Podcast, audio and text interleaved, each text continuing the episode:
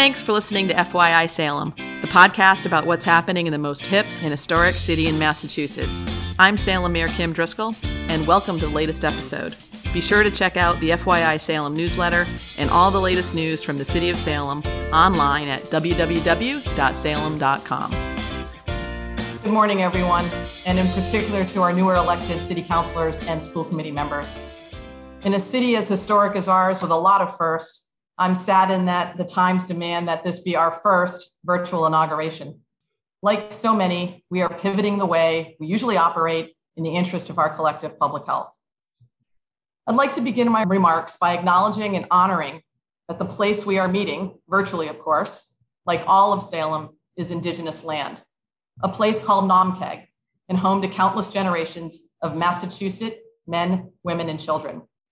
Even as we approach the 400th anniversary of European arrival here in 1626, let us never lose sight of the important legacy of those who were living here in 1625 and for many generations prior.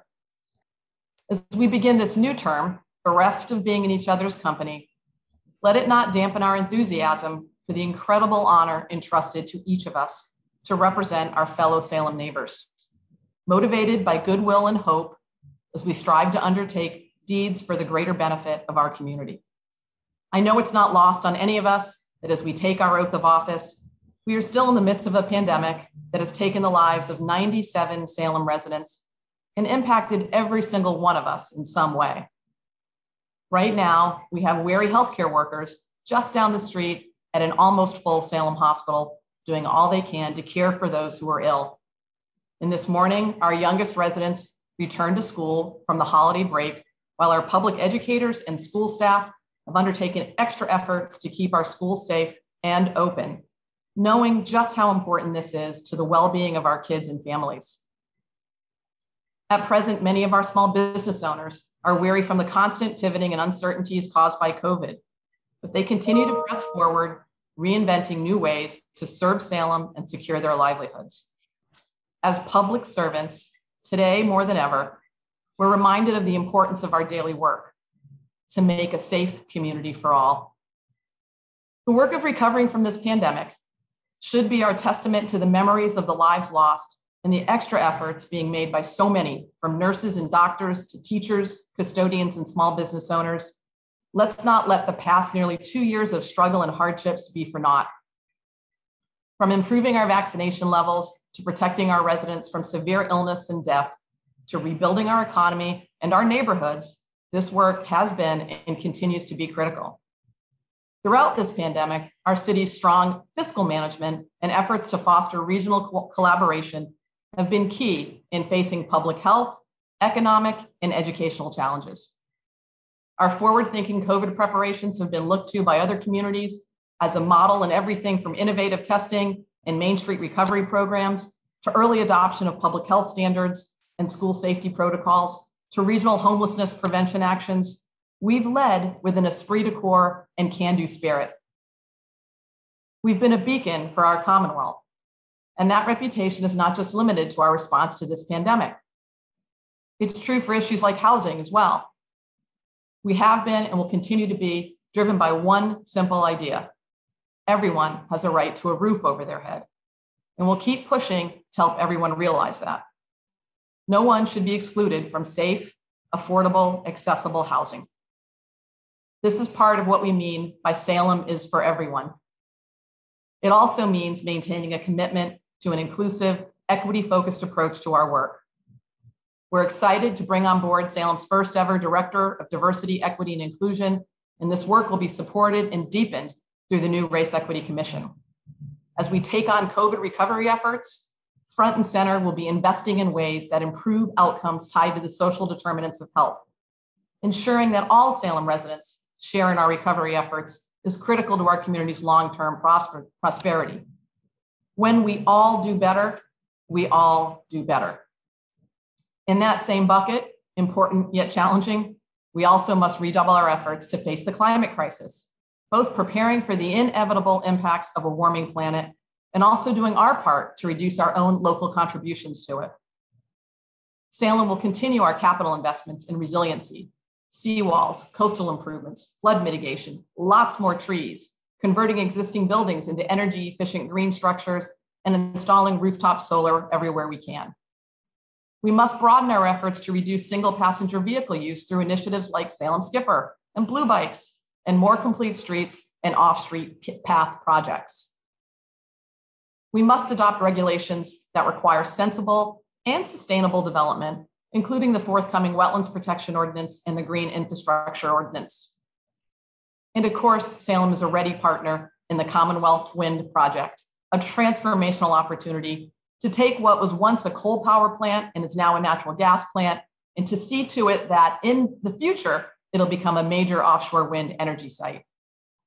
Bringing this new offshore wind industry to Salem will create hundreds of green jobs, substantial growth to our commercial tax base, but most importantly of all, a significant and positive step forward in ending our Commonwealth's and our country's reliance on fossil fuels. As we look to that future horizon, our focus also must be upon our students. We should be proud to count Salem's teachers and school staff as among the best in Massachusetts. Salem has one of the strongest teacher contracts in the state, if not the strongest.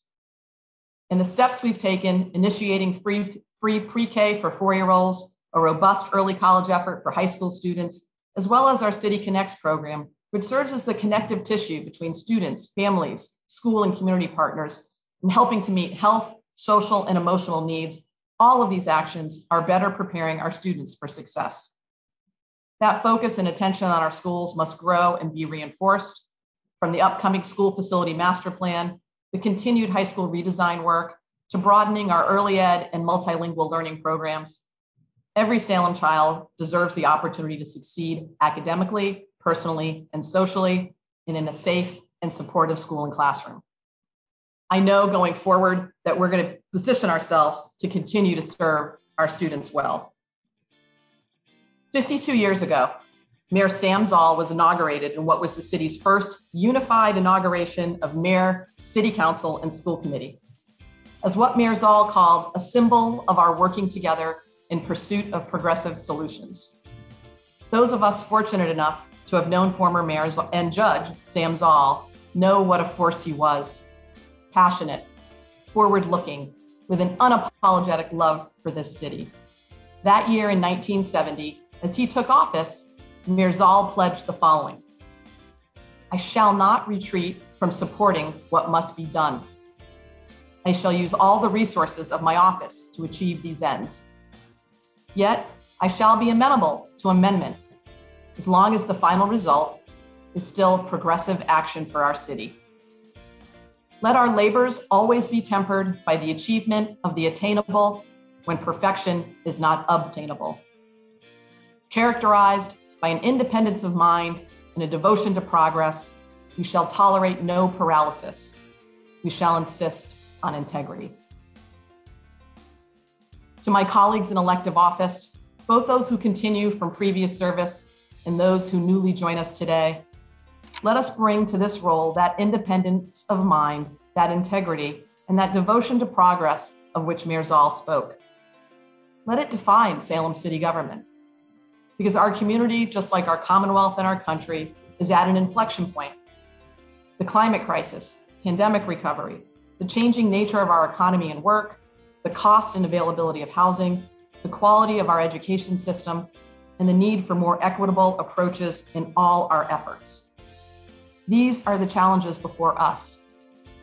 As local leaders, they are multi layered and mighty and require action from all of us in public service at every level and in every corner of our Commonwealth.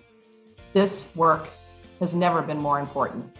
But likewise, the opportunity to accomplish meaningful and sustainable good for our neighbors and our neighborhoods has never been more evident. With resources and a collective desire to adhere to Mayor Zoll's devotion to progress, I know that we can do our part to act now to advance a bright future for our nearly 400 year old city. Congratulations again to all who were sworn in today, and thank you to all who put themselves forward to see our community in every capacity. Salem has been made more livable, more welcoming, and more vibrant for everyone because of those who serve our city. I'm grateful to be in such good company and look forward to our work together onward to 2022. Thank you.